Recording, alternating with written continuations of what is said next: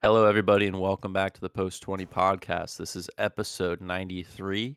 Uh, a rare bring in, or I don't know. I don't know what, to call it, but I'm opening up the episode this time. Don't really do that much. Uh, we are recording this on the same day as the episode one of the NFL Week One uh, breakdown went out from Evan and the boys. They did a great job. Uh, you guys got to hear from some other guys in the area, uh, different little taste of it. So I'm glad you guys enjoyed that. Uh, I haven't listened to the full episode yet, but from the first 10 minutes, uh, I know it's going to be a great series throughout the year, and I'm sure the guys will do a great job with it. Uh, speaking of which, Evan is here with me, uh, doing double duty. He's had a long day, but he will always be there for the content. And now with the Premier League back after international break, um, how excited are you for Premier League to get kicked off again? I'm so excited because the the combination of having Prem back after the first international break, which we don't always get on the same opening weekend as the NFL, uh, yeah. that is just an absolutely fantastic combination. Thursday we have Bucks Cowboys kicking everything off. That's tomorrow. I'm so excited. Yep. And then I mean we have eight games on Saturday in the Prem. Yeah, and then Saturday is going to be an absolute banger. Is there a Friday game? No, right? No, we have eight Saturday. There is one on Sunday right before the one of, one o'clock kickoff for football, which is nice. And then we have a three o'clock Monday game. Oh, so that's a little warm up for Monday night football. And that so, brings me it, right in. Yeah, so it works out pretty well. Uh, the following week we're gonna get a Friday game and whatnot, but we'll get to that next week. But um, there's a couple good slated games here. Uh, we have some things with international break that are conflicting now, uh, specifically with the Brazilian FA. Oh. Uh, they're they're potentially going to restrict eight players in the Premier League um, from playing this week uh, due to COVID rules and all that. Because if you guys didn't see, excuse me, earlier this week, Brazil was playing Argentina in a World Cup qualifier match, and there were four players from the Premier League on Argentina that came in. Um, and apparently didn't follow the proper protocol, but the match already started, and literally uh, officials ran onto the field nine minutes in and stopped the match like a bunch of bitches. Uh, like that made a difference because the damage was already done.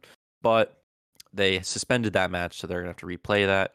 And now it's carrying over into Premier League action. So, um, I mean, the the they, the people don't want the pandemic to end. They like com- complete control and to ruin people's fun, and it affects everybody's lives, especially us with sports betting, and it even affects our teams because some players on our teams and clubs will not be available this weekend for big matches. I know Arsenal has a ginormous match against Norwich, where at the start of the season we would have thought would have been an easy cakewalk. They would have been fine, but there's a lot on the line there, and Chelsea as well to keep up in the title race. So, I mean, what do you think about that whole situation? I mean, how long do you think this stuff's going to carry on and affect the game? I mean, there's a lot, a lot of things you could take on that. I think you might see them miss like two match weeks um, yeah. I don't think that they're really going to be able to stand for much more. The British FA will step in because mm-hmm. technically, I mean, all these guys are employed under the banner of the British FA, whether you kind of want to look into that or not. Um, they are. And the British FA, we know, has a fuck ton of power. Uh, it's certainly larger and I don't want to say more important, but I think they're more efficient in getting what they want than the Brazilian they FA. They have more financial support there. Yeah, and, of I mean, course they already made a policy prior to the international break restricting most players from going on international break. A lot like Mo Salah, for example, wasn't allowed to go to Egypt. Yeah, uh, I think there were about sixty countries flagged on the uh, UK red list. Uh, so apparently those didn't match up with Brazil, with Argentina, I guess. Um, but that's the thing. It goes. It it depends country to country, and it's so political and like PC. It's ridiculous, and I don't know. I know one thing it helps out Chelsea because uh, Emi Martinez will not be available for Aston Villa, and that's who we play. So that's a massive boost for us going forward. But I mean, that also isn't good because you want to build, you want to beat teams at their best. Yeah, it's it's just it's a really strange thing, and I don't think it's gonna have uh, really long lasting implications. I just think it's dumb. Like you saw the picture of Emi Martinez and whoever else it was. I think it was him. Uh, Buendia. Buendia. Um, and there were two others that play in the Premier League. I, I can't think on the top of my head, but yeah. So you saw the picture of them on a private plane with their thumbs up, saying heading to Brazil. Like, you don't think that any of their managers or agents would have reached out, or even club professionals, like guys that work at the the clubs themselves? You don't think that anybody would have reached out and been like, "Hey guys, you're illegally traveling to another country that you're not allowed to be in." And then those guys went on to go on television and be on the world stage doing something illegal. I just it, it does seem like dumb to me. First of all, the rule is dumb, it's ridiculous, but it is so insane to me that they just all went out there anyway and expected nothing to happen. Like what what were they thinking? Right. Were yeah, they thinking it, at all? I just hope this isn't an occurring thing because yeah. every month up until March is going to be World Cup qualifiers. So it's going to be three weeks, three, four weeks of club games, and then we're going to have a week and a half of international break. So there needs to be some consistency. Uh, people got to get their shit together. And I, don't know. I just I hope this doesn't affect the U.S. because we already saw um, Zach Steffen has COVID, so he wasn't available. And Weston McKennie was sent home uh, with disciplinary issues because he had somebody in his hotel room uh, un- unauthorized, which is ridiculous. And apparently, he had a party. I know um, some other guys on the middle on the high school coaching staff were talking about Landon Donovan posted on social media upset with McKennie, but I mean, really, dude, like it's not that big of a deal. They're professional athletes. Uh, the likelihood of anybody, even at their standards, catching it and dying is like 99.4 99.4%. They're in the clear. I mean, they have a better chance of getting hit, dying from a car accident, like being struck by lightning. Like there's so many things that could happen that over COVID deaths. Like it's ridiculous. Um, this thing needs to end because the only I think the only way we move past this is if we go back to normality. I mean, herd immunity is kicked in. They're always talking about uh, third, fourth booster shot, uh, another surge with with the flu. It's just fear porn to me. That's my. I would say that's the underlying thing. It's just a bunch of fear porn. Yeah, I mean, I I definitely think that it's just continually been overblown. Um, maybe not for the first six months, but everything since then, it's just headline grabbing craziness. Um, I kind of try my best to just not think about it, um, but yeah. it does affect what we enjoy so much. It 100% does, which sucks. Um, I just, yeah, I don't know. The the McKennie thing was really weird. I thought it was strange. It's not necessarily topical to Premier League talk, but we were going to talk about some international stuff anyway. And he almost went to yeah. Spurs, so um, it's just it's really strange to me because I think I, I saw. Did you see what Landon Donovan had to say? Uh, I, I I heard it briefly, but I didn't I didn't read it specifically. So he thinks that McKennie. So I don't think I think the pro, the protocols these days are kind of insane. I just want to put that out there. It's very intense for very there's no reason. there's no like broad like uh guidelines for all teams. It right, depends right. FA to FA. And that's like, the thing that's that's I think foolish. If it was all one thing under the banner of FIFA, fine, I understand. I know that's not how that it works, but I think that it would be better if it was. But that's besides the point. Um, Landon Donovan had to say that what McKennie has done in breaking the protocols seriously undermines his relationships with his teammates and that he thinks McKennie's relationship with the U.S. men's national team and his teammates is borderline beyond repair. And I thought that was kind of ludicrous. Do I feel like, you know, whatever he did, is it going to undermine the, the relationship with his teammates? Maybe. He is an integral part of that team.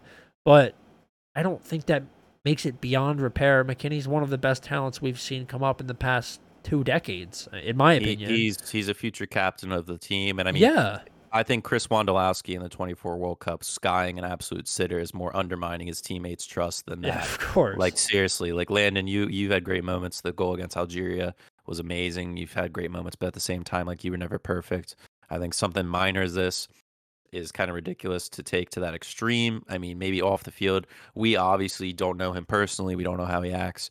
Uh, he could be a prima donna diva, you know what I mean? But I think it doesn't affect that much. I think the players understand after two years of being locked down with so many rules, they can't live their lives how they want. Uh, it's ridiculous.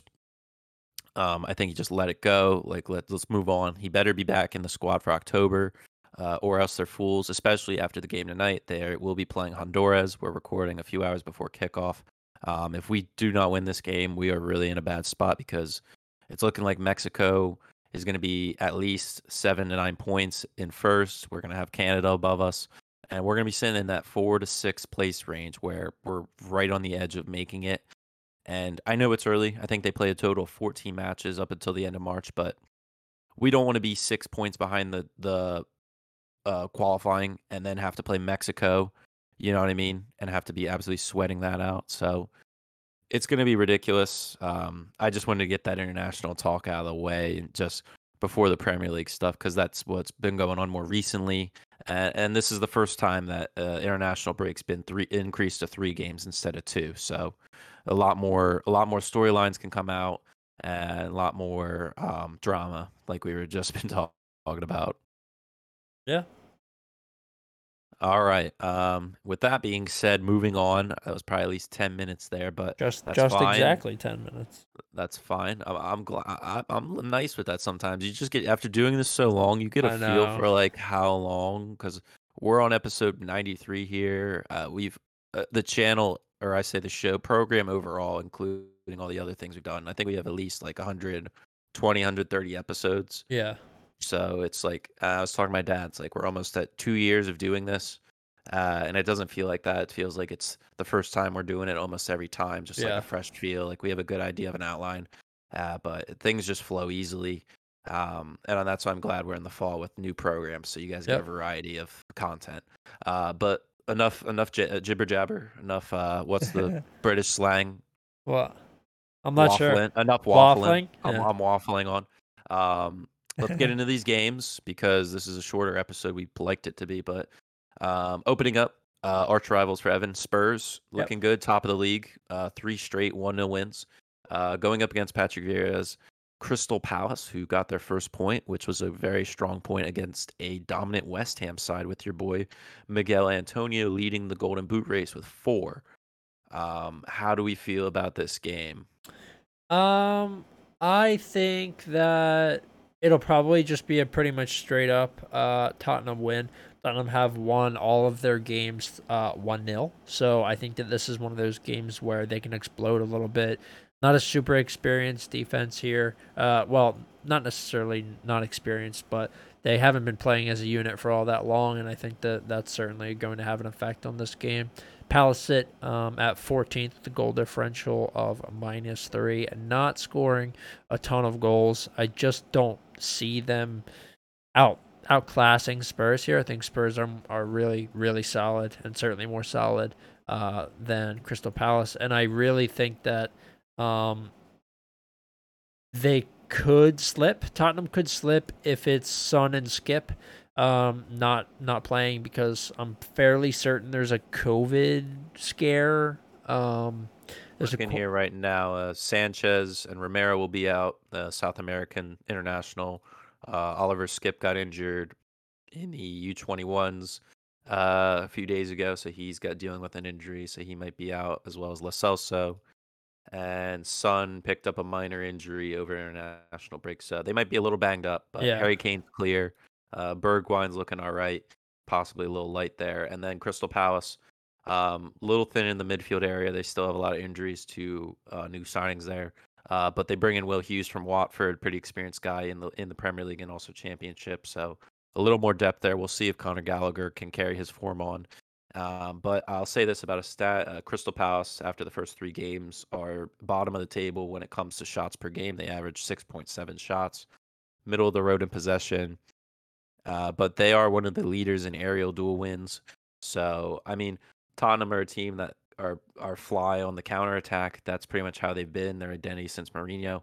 Uh, Nuno's pretty uh, comfortable with that as well. With Wolves, they play a similar style. They still do.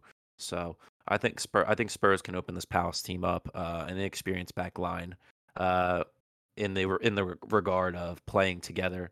Uh, you have Aaron, um, Joachim Andersen, experience with Fulham last year. Guéhi, uh, Joel Ward's kind of the old guy there, the veteran in the back line with Tyrick Mitchell, kind of still young academy player. So um, I think Spurs can win this at least by two goals. Uh, I'd like to think Palace can get a goal here too.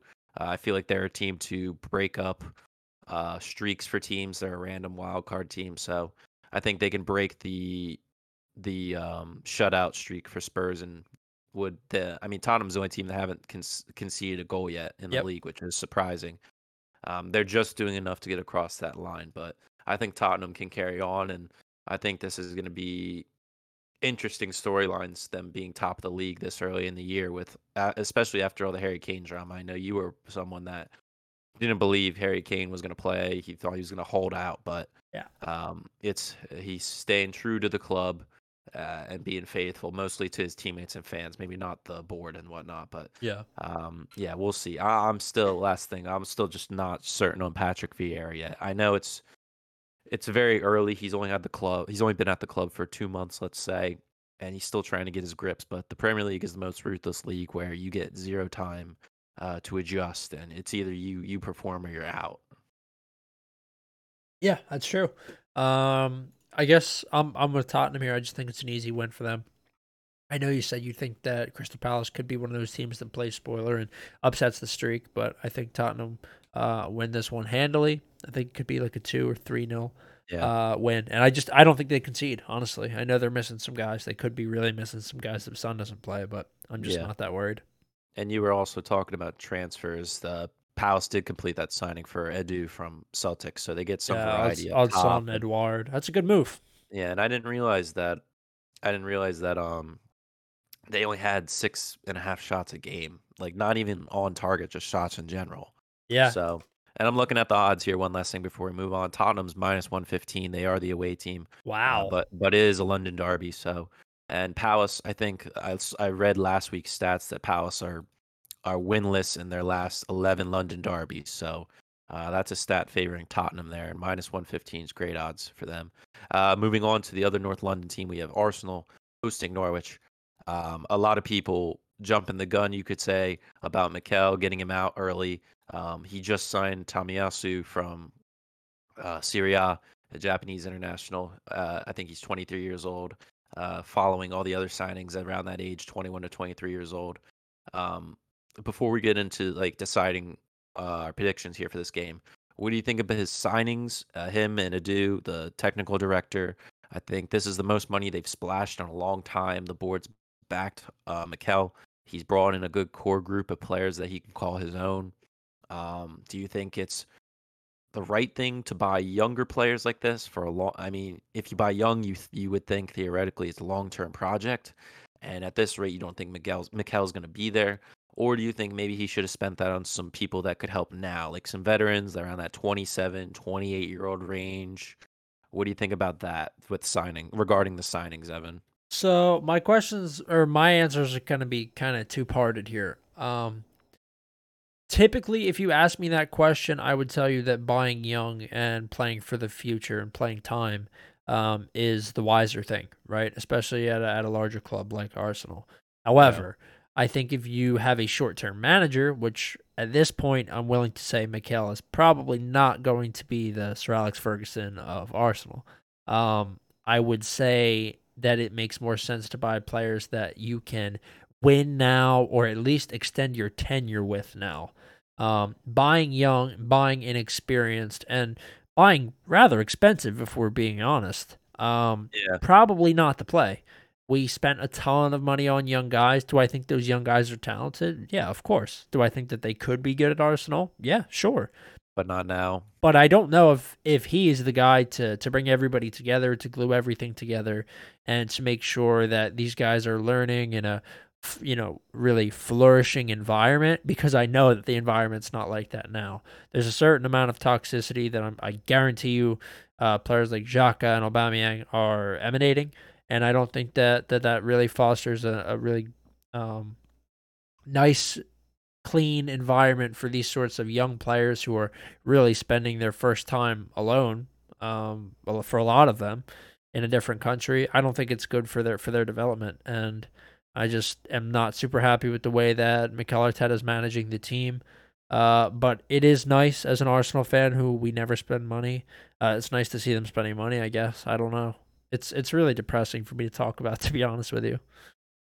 Yeah, I think it's that's heartbreaking. We've talked about this in the past about Arsenal not playing well doesn't help the league. Um, I mean, I, I heard from some, some people saying that why would you buy Ramsdale, who's an average Premier League goalkeeper, to back up or challenge another average Premier League goalkeeper at yeah. Leno? Tim Howard said that. I heard him say yeah. it last week. Mm-hmm. So, I mean, a lot of problems there. I think I think they definitely could have spent uh, some of that money on a somebody that can help now, Like when they brought a when they brought in Aubameyang, he was at the prime of his career in top shape, and that's something Arsenal needed at the time, and he provided. I mean, the one year he tied for Golden Boot with 22 goals. I think that was two, three seasons ago. Um, he's lost, he's lost that that uh, spark there. Uh, whether that's with his on the field performances or maybe there's something behind the scenes that we don't know. But I think this is the perfect matchup for Arsenal to bounce back. They're fighting, they're playing against Norwich, who are right there with them, rock bottom of the table. Um, the only thing Norwich have going for them is they've scored one goal uh, in the league, where Arsenal still have not yet scored. Um, they did have a good performance in the League Cup. They got a few goals there a few weeks ago. But um, if you're feeling that Arsenal are still going to struggle, Norwich uh, betting odds double chance Norwich and draw is plus 155 if you want to add that to a two team parlay or you want to go all in on that reasonable there. But um I do think Arsenal bounce back here. I think they have too much quality. Norwich I think brought in a total of like 15 players for maybe half the money that Arsenal spent and they're all just not Premier League proven. They don't have the experience uh kind of the same style very young uh them being away from their homes for the first times and also playing in a top league like this where uh, the second uh, you take a bad touch or anything, you're gonna get you're gonna get clocked. So I, I'm. It's more of my pick is more just like it's a little bit of the paper talk, like the two team sheets, like they have a better team, Arsenal, if everybody's fit. But uh, we'll see how the crowd is. I, I think is the game at the Emirates this weekend. Uh, yes. the game is indeed at the Emirates. Yeah. Yeah. So I believe if Arsenal aren't up by the half, the fans will be going hard against Mikel. I'm sure.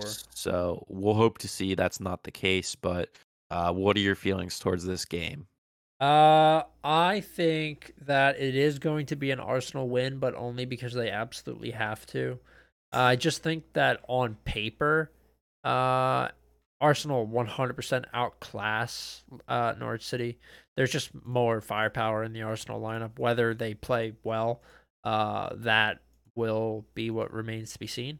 Uh, right. But I I just think that Arsenal, even with Mikel there, um, I just I, I don't see Norwich being the team to to knock them off and continue the losing streak. I think Arsenal know that if they want to get back on track, it has to be here.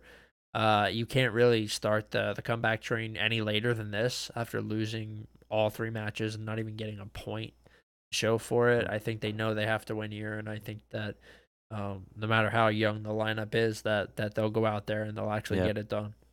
Well, both teams, if you guys like the over, both teams in their first three games combined have given up 19 goals. So, um, I mean, both teams did play City, so that's 10 right there. But moving on, oh, I'm thinking the Gunners will be back here.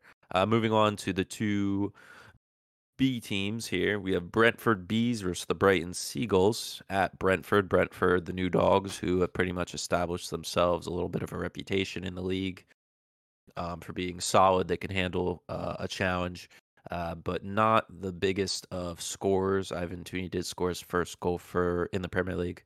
Uh, in the last matchup they played, I think against uh, Palace, or was it Palace? Who did they play last? Sorry. Who? Brentford. Oh, Brentford Villa. played Villa last week. Yeah, sorry. Um, so this will be an interesting matchup because both managers, Frank and Potter, pretty tactical, tactically smart guys. Um, I don't know. I like the under in this game personally. Um, we have Brighton here who struggled offensively. Brentford now we can see them struggle a little bit. They average ten shots a game, uh, two point seven on target, which is about uh, fourth from the bottom, only above Arsenal, Norwich, and Palace. Um, they they seem like a team that are counterattack esque. They just take it in a little bit, have a little bit of possession, only sitting at about um sorry, what was it? They're sitting at about forty five percent percentage uh, possession a game.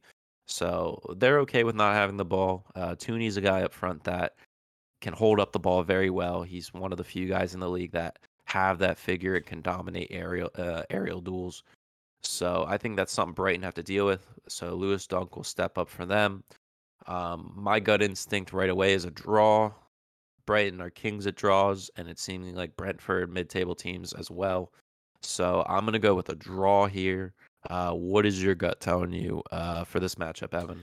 Uh, right off the bat, I'm going to tell you I'm on Brentford. I am a believer okay. in the bees, a believer. Uh, I'm going to give you some insights here. Brighton have won just one of their last nine away league games against Brett, uh, Brentford. That's three draws and five losses. Uh, with this, their first visit since a 3 3 draw in February of 2017. So, Brentford have also lost just one of their last six league meetings with Brighton. That's three wins and two draws, remaining unbeaten against the Seagulls uh, the last time they faced in the 16-17 championship campaign, in which there were there was one win and, and one draw. Mm. Uh, so it seems to me that Bright uh, Brentford line up well against Brighton. It's been some time since they played against each other, um, but I think that Brentford are going to come out firing.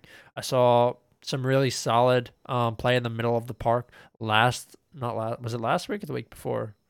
Two weeks. That was so be two weeks ago uh, versus Villa. That seems so far away in my mind. Mm. But I think Brentford looked good, and I think Villa are a relatively solid side, probably a better side than Brighton. Uh, I think that Brentford just carry on uh, that momentum. They know they need to carry that momentum on uh, because it's nice to be up early for when you inevitably slip later on in the season as a promotion yeah. side. It always happens. So mm-hmm. I uh, I think that Brentford actually steal a win here um, from Brighton, who are performing well, but they, they can't sustain it. We know that. Yeah, this could be a chippy game. I'm looking here at defensive stats. Uh, both teams average 20 tackles per game, which is tied for second most in the league, and both only concede around 12 to 13 shots a game uh, in total, not on target. So this might be like this is leaning towards the under, and also maybe a lot of cards here. Uh, but if there is a winner, it might be one 0 if that. So, and I would lean more towards Brentford, but I believe this game end in a draw. So you're gonna back the bees. You yep. said. Yep, I am. All right, so here we go. We have Leicester City, Man City rematch of the Community Shield. Uh, Man City hoping to get a, a revenge here after losing 1 0 to Leicester uh, from a Kelechi Iheanacho solo goal. Um, I don't know, man. It's looking tough here for Leicester. Very beaten up in the back line. We've said that before. Um, now they have Ayoze Perez suspended with that red card in the West Ham game, so they lose him there. But they bring in Adama Lookman, on loan from Leipzig. We saw him last year with Fulham. Did a decent job, a few goals and assists here, but nothing crazy. Uh, we'll see how he is in a better overall squad, uh, playing in front of Tielemans and Ndidi, one of the best pairing in the middle in the Prem. And we'll, I don't know if this is a match that you see Vardy up top alone, or maybe they go Iheanacho with him. But I think the more forwards you have, the more trouble you're going to have in the back uh, going up against a City team now with De Bruyne and Phil Foden back. Both will be available in this game. Uh, from what I've heard, they've been in training this week. Uh, did not go on international duty, so they have been resting, training at the facility, and it's looking like a big City win here for me. No other, no other suspensions. We have Ben Benjamin Mendy with his um, off the field antics. Uh, rape, couple... you mean? 10, yeah. Uh, 10 rape cases? Yeah, so his career is pretty much over. He's probably played 25% of matches available. Uh, so he's pretty much had a terrible career or season. Well, he's been there a few years now. He's had a terrible yeah, time bad in, in Manchester. Uh, he's just been stealing money, but a lot of guys do that and don't really get spoken of. But yeah, I think Man City win here. Uh, Brendan Rodgers is a great manager to tactically decide what to do here, but I think he has too many good players out and the players he do, he does have in the back are a little shaky. Um, so I'm gonna keep it simple with a Man City win. Uh, yeah, I'm gonna I'm gonna tell you there. I think that City are the team to come out here and really do it up, especially if De Bruyne and Foden are back and getting regular time. That's gonna be huge for them. They've been playing well so far, and I just think that that really makes them um all that much stronger.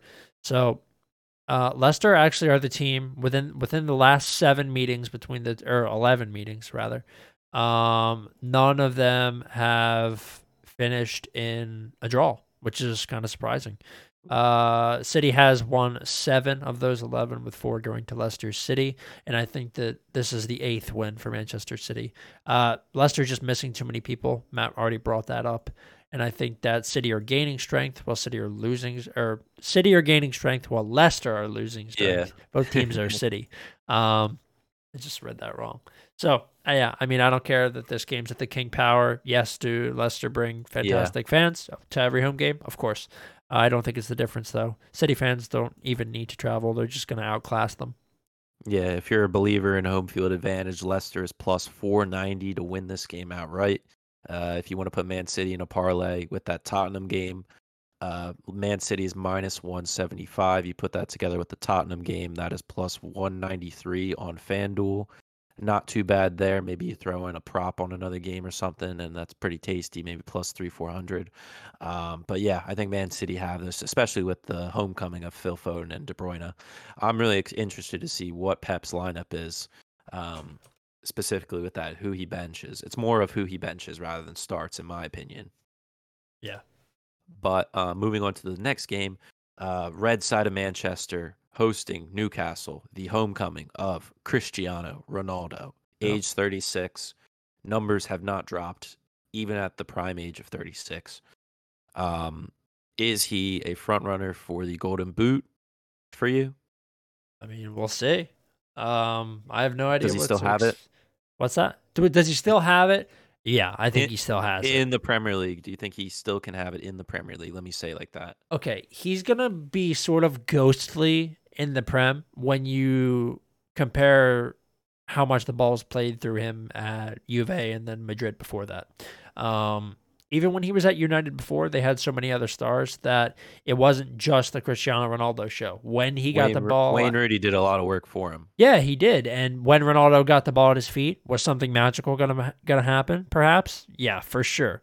But I don't think that he has, you know, that same spark, that same pace that he had back then. But he is like superhuman. I mean, if you look at the guy, I saw a picture of him yesterday at training uh, for the first time and I was like, this guy doesn't look a day. He doesn't look a day over 25. He, it's insane. You would have no idea that he was 36 years old, 37 years old. It's fucking insane. Um, I do think that he retains some of the spark. I think that he is an absolute god, really, of football. Yeah. There's there's no other way to to describe him. Looks like a god, plays like a god. Um, he's gonna he, he's gonna be really you know a great addition for United, whether it's just the locker room presence, the mentality of a winner, uh, somebody that really has just given their entire life to whatever clubs they've played to and played their heart out. You know, having a guy like that in your locker room, especially when you're a young team like United, that's that's invaluable. And the the fee was only like 22 million plus add-ons, so fuck it. Is his they wage already bill? made it back. Yeah, exactly. In shirts, right? He's that's the biggest shirt sale of all time. Yeah, they made thirty-two and a half million pounds in the first twelve hours of releasing his his iconic insane. number seven, uh, which already made profit from the from the purchase of him.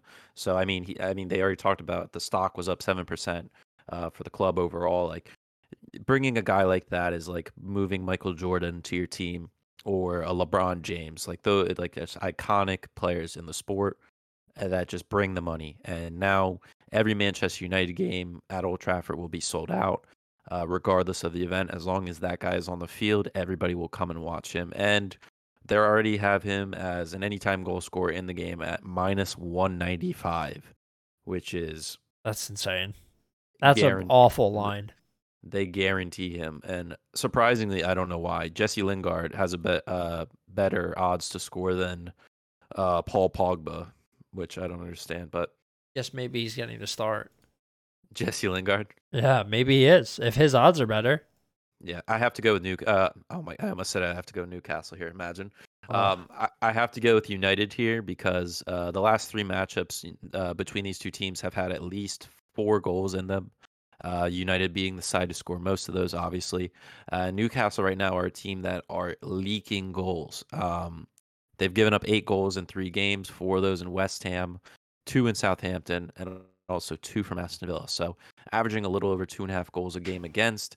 They do not have their top two goalies um, available. They still are going with uh, Freddie Woodman, who's a young goalkeeper for them uh, at the age of 24. So, I mean, it's and the midfield's looking thin as well. Isaac Hayden's out. Jonjo Shelvey's still out with calf issues. And potentially their main guy up front, Callum Wilson, uh, is potentially going to be coming off a thigh strain. So he may not even be 100%. So very little going forward. Uh, an absolute banger back line, uh, killer attack, and mediocre midfield with Fred in there. But I think they can cover up that hole and at least score three on them here and make the homecoming for Ronaldo that much better. Yeah. Uh, I don't even really need to read into what is going on at Newcastle. Uh, I don't care.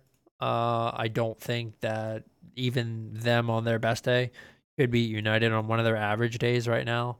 Uh, and I just think that the homecoming of Ronaldo is whether he, I don't know if he's going to start or what. Who, like we have no yeah, idea. I would imagine that he will, um, just for the the boost. Um, Man United right now is minus five fifty to win this game. I mean, I can I cannot imagine what Old Trafford is going to sound like. Uh, it's not going to translate over the TV the right way, but I would pay I'd pay fifty thousand dollars to be in the stadium for the first time that he steps back on the pitch because there's you will not hear anything like that ever in your life. Yeah, if anything, it's kind of going to be similar to how college football was this weekend. The five yeah. straight days of all the games being back after two years of no fans in there. We saw great scenes with that. Um, I forgot what I was going to say. I almost uh, bought a jersey. I almost bought of a Ronaldo one. Yeah, I almost did. I actually was like on the website and I was like, I can't do this, but I really want to because that was how I fell in love with the game. Oh, I remember I was going to say. I would say out of the four, excuse me, front runners for the title, I think United is the team to flub this game out of all really? the teams.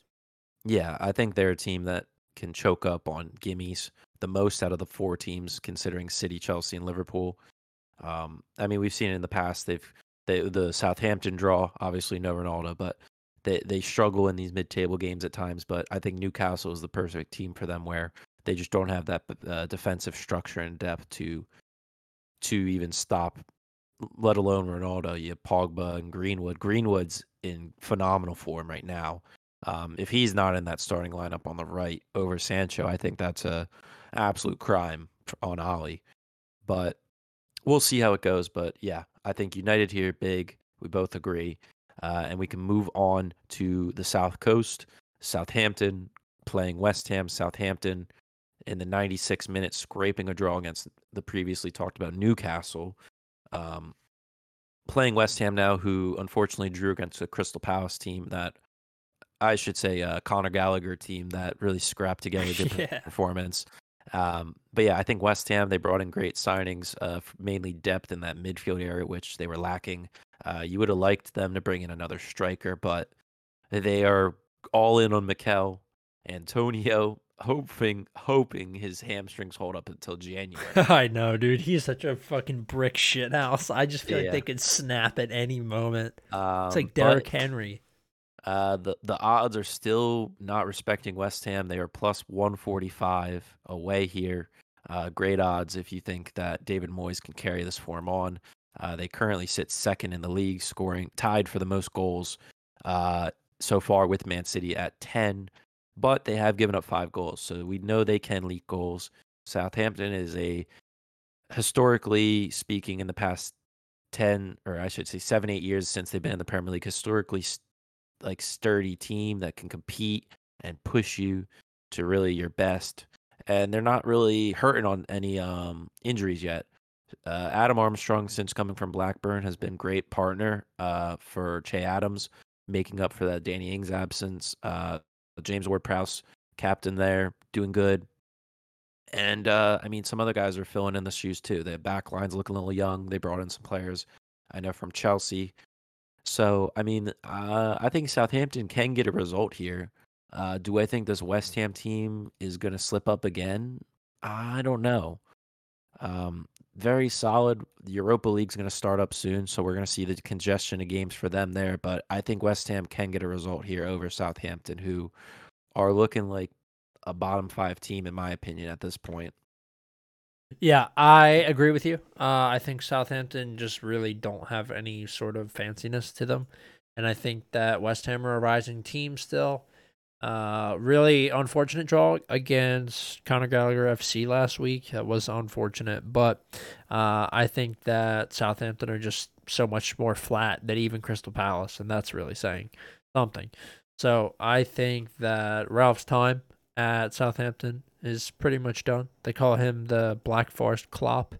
Uh, I think that's disrespectful to Klopp. It was nice to see Southampton beat the brakes off Liverpool last season one time, uh, but that was really like the mm. best performance I've ever seen from him and them. So losing Ings has been brutal for them, and I think that West Ham are just kind of firing on all cylinders right now, scoring a fuck ton of goals. Antonio has been great. Fornals has been, you know, really amazing too.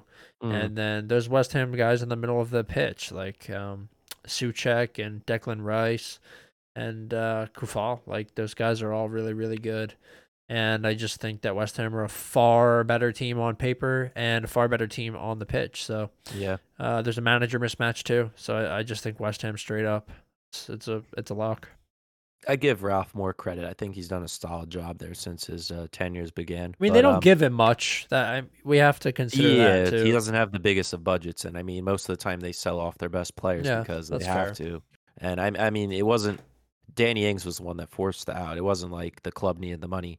Uh, I'm sure they did with the pandemic and everything, but right. Uh, the previous two matchups last season, Southampton dominated in possession, both games over 60% possession, but both sides equaled shots and shots on target uh, in both matches. The most recent result, West Ham winning 3 0 with a, a, a, Pablo Fornals brace.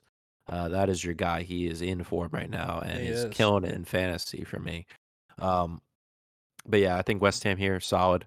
Uh, could be a closer game depending on the chances. I think Southampton are a great possession side, and West Ham uh, maybe chasing the game a little bit to start. But I think with the form Antonio's in uh, and with the signings they brought in for depth, uh, can really help them. Yes, I agree. Shall we move on? Yeah. So now we go to Watford versus Wolves. Uh, off the bat, this is a Wolves win. I think they have been robbed of games so far. Or I shouldn't say robbed. I think they've been given results that weren't fair to them. I think they've deserved more points than what they are. They are uh, also down there with Norwich and Arsenal in the relegation zone on zero points, but they've only conceded three goals, which is of the best. I think the top was it top uh, five teams. Yep. so and they create a lot of chances. I mean, yeah, they do. Here now, uh, shots on target, they average five, which is gr- a great number betting wise. That's always around what the line is, even a little bit more. Yeah. And just shots in total, it's 19, which is third best in the league. Uh, 18 dribbles, the be- most in the league, and they don't foul that much. So I think uh, I think what's his the manager's name? Xisco, something like that. Xisco. no, no, that's the Watford manager. Sorry, I think this. Oh, I Bruno thought you were Lage. talking about Watford. It's Bruno no. Lage. Yeah. Yeah, he. I was talking about Wolves. Sorry. Yep, um, I don't think Jimenez has had the start that he's liked. Uh, he hasn't been put in any situations where uh, his head's been involved in anything crazy. But I think the main guy that's been letting them down is Traore, and we know he's not a finisher. He's a guy that can set up the chances, but you do not want him finishing them. Um, Trincao has been a solid performer so far. Uh, Jose Sa a little questionable back there at times. Um, and their midfield's looking pretty standard with Neves and uh, Moutinho, both another year older, mainly Moutinho. Uh, maybe not the same legs. But Jimenez has been getting heavy minutes. Fabio, Fabio Silva, not as much.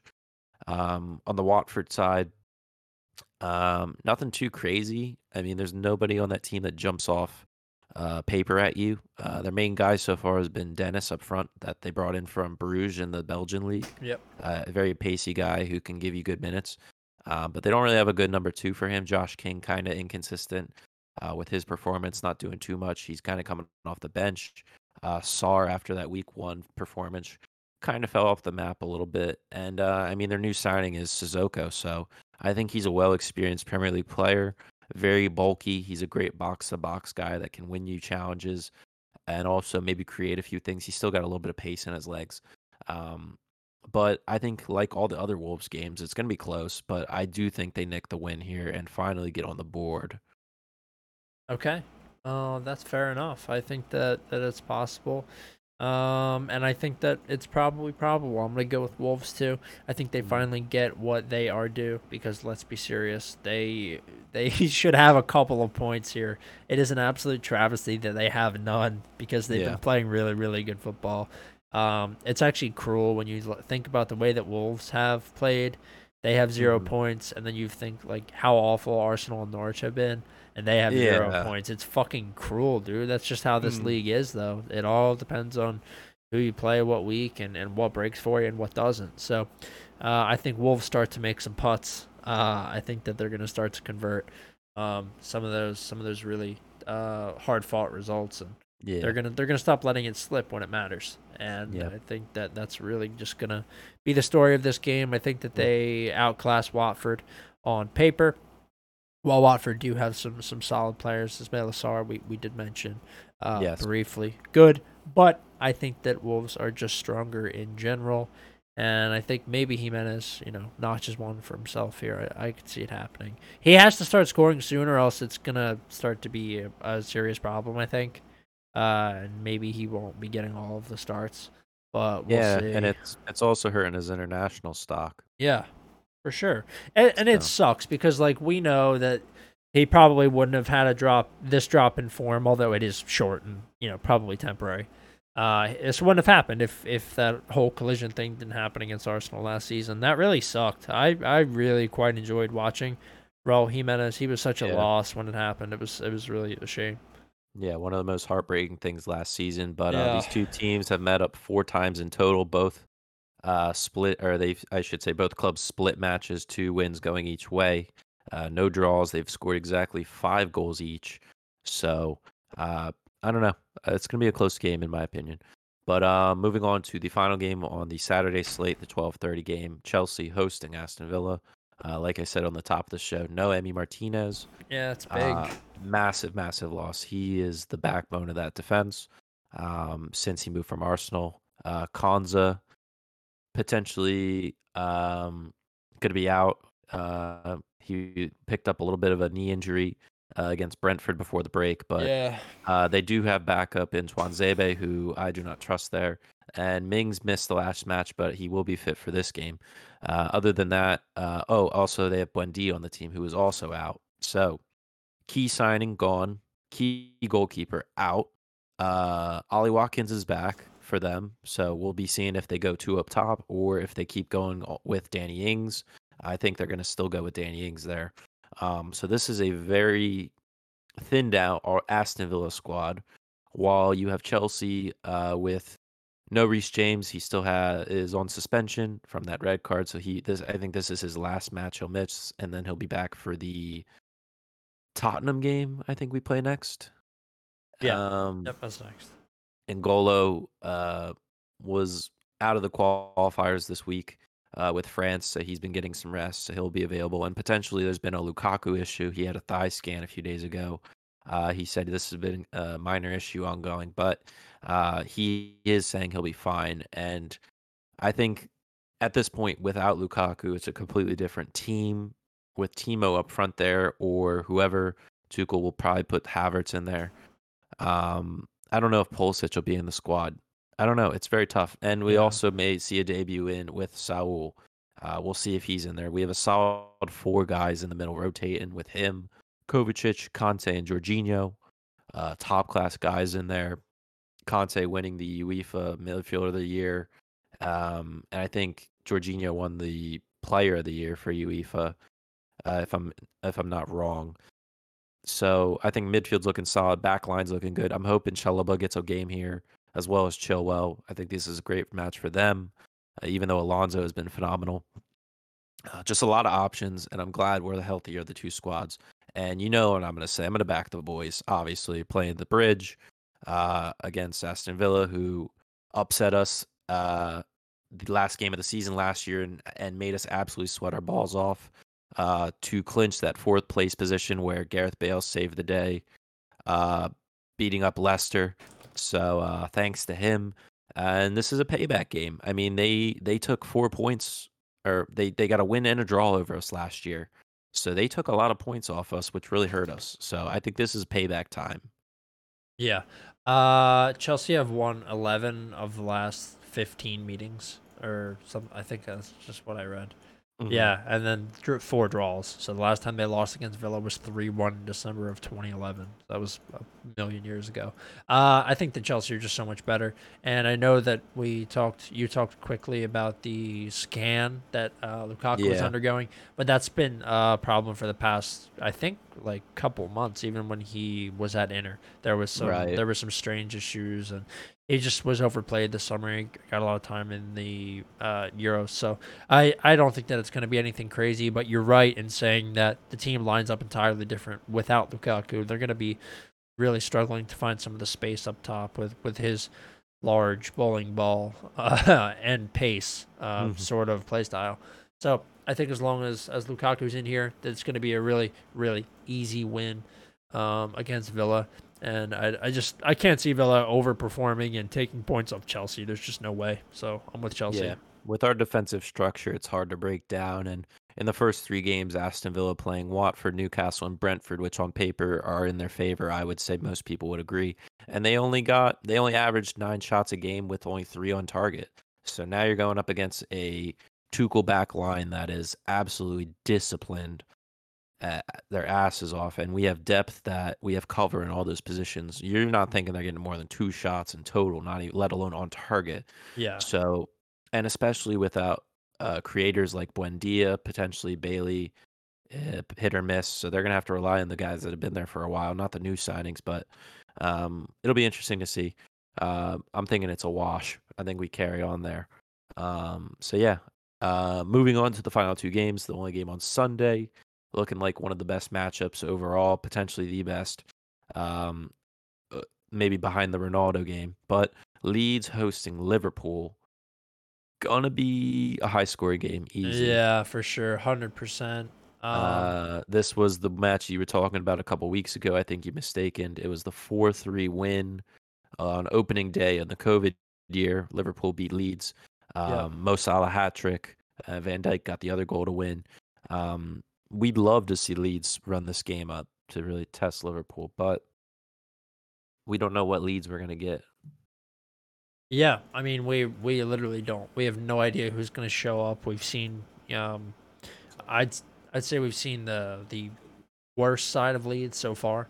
Um but we don't know if that old Leeds from last season that was up and, and ready to compete with a team like Liverpool is going to be back. It's very possible that they could be. I'm not sure what to expect necessarily.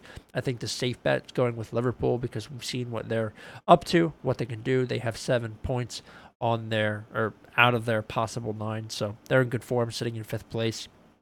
While Leeds sit in 15th with just two points. Uh, so you know, two draws for Leeds. They've they've had two draws, which is fine. Uh, but I don't think that, that this is necessarily where they get back to winning ways. And I just think that defensively, uh, Liverpool are solid. They are going to be missing Alisson, which is um, tough. But um, I just, I just think that Liverpool win. I think I read that today that they're going to be missing Alisson. Yeah, I'm looking here on the RotoWire. They're saying he'll be out until the beginning of October. Yeah. Um. So that'll be. Yeah. So um, yeah, potentially no Firmino. I'm looking here with the whole um, potential hamstring issue, and also I don't know if he was on the Brazil squad that that was um, on international break, so they'll have that too. And and Harvey Elliott potentially picked up a knock huh. uh, with the U21 England team. So they're they're back to their old ways with injuries with Milner as well.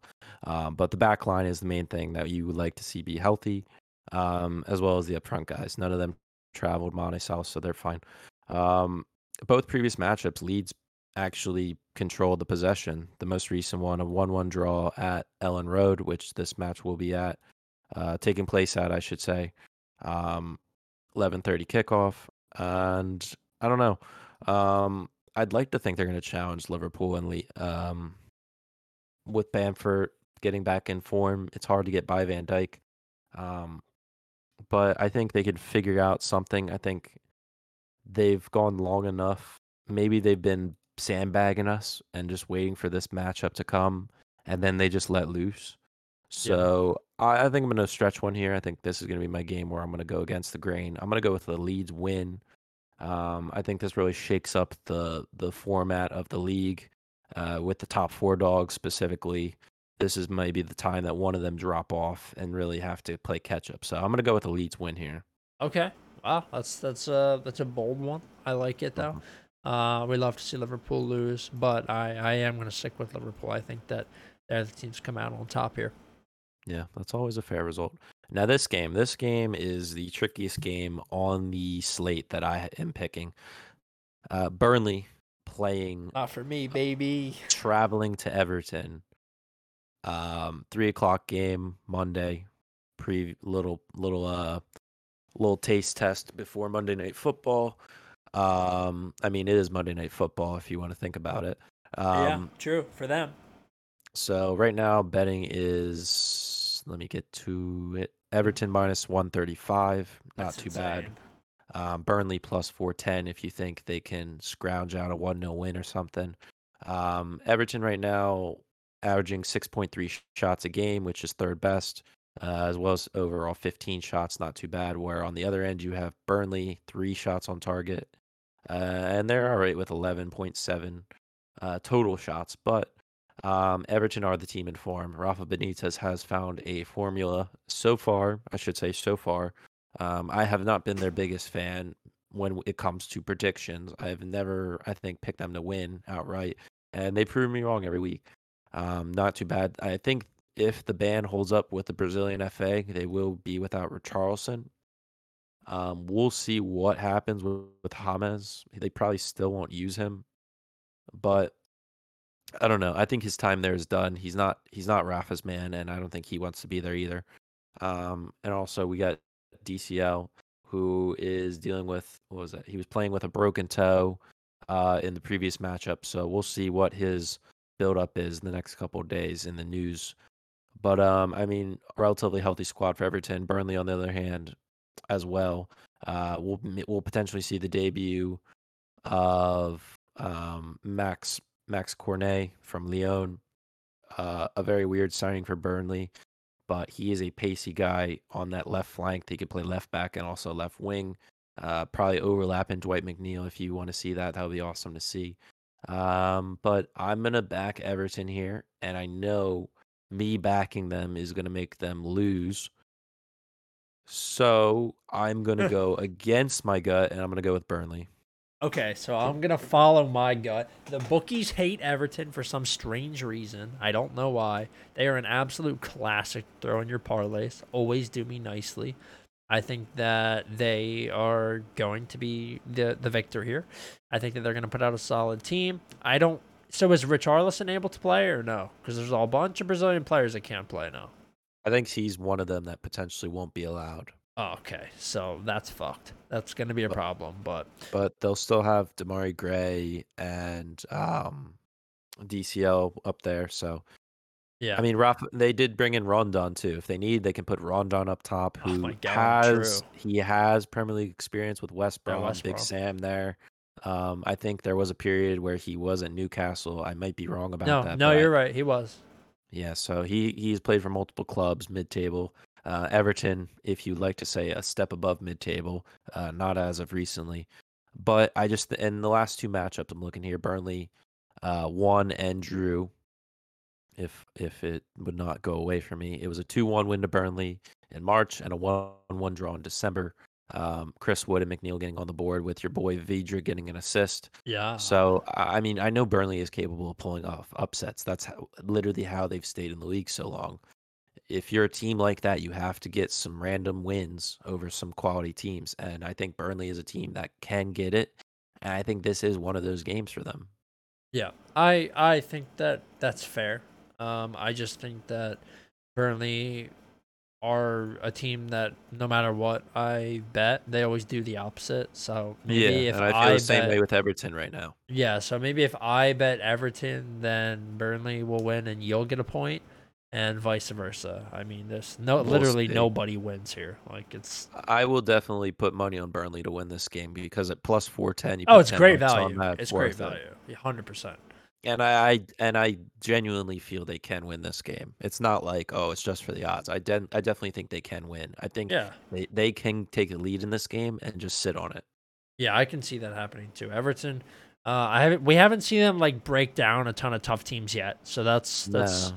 You know this could be a test for them. Um, we'll have to see how how Rafa deals with it. I don't Yeah. think he necessarily is a fantastic manager at, at breaking those tough park the bus teams down. So I'll be interested to kind of see how things turn out here.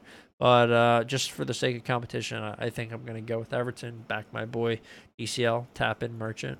I can. Yeah.